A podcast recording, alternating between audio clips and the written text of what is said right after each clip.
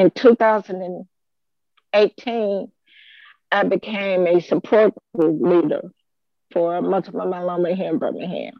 And um, I, I worked one on one with my doctor, my oncologist.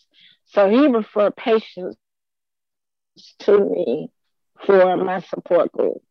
I have two patient advocates that I work with. They also refer patients to me. And then I'm associated with the um, International Myeloma Foundation and I'm um, associated with uh, the Leukemia and Lymphoma Society. So I work on one one on one with both of those as far as getting the word out about um, multiple myeloma.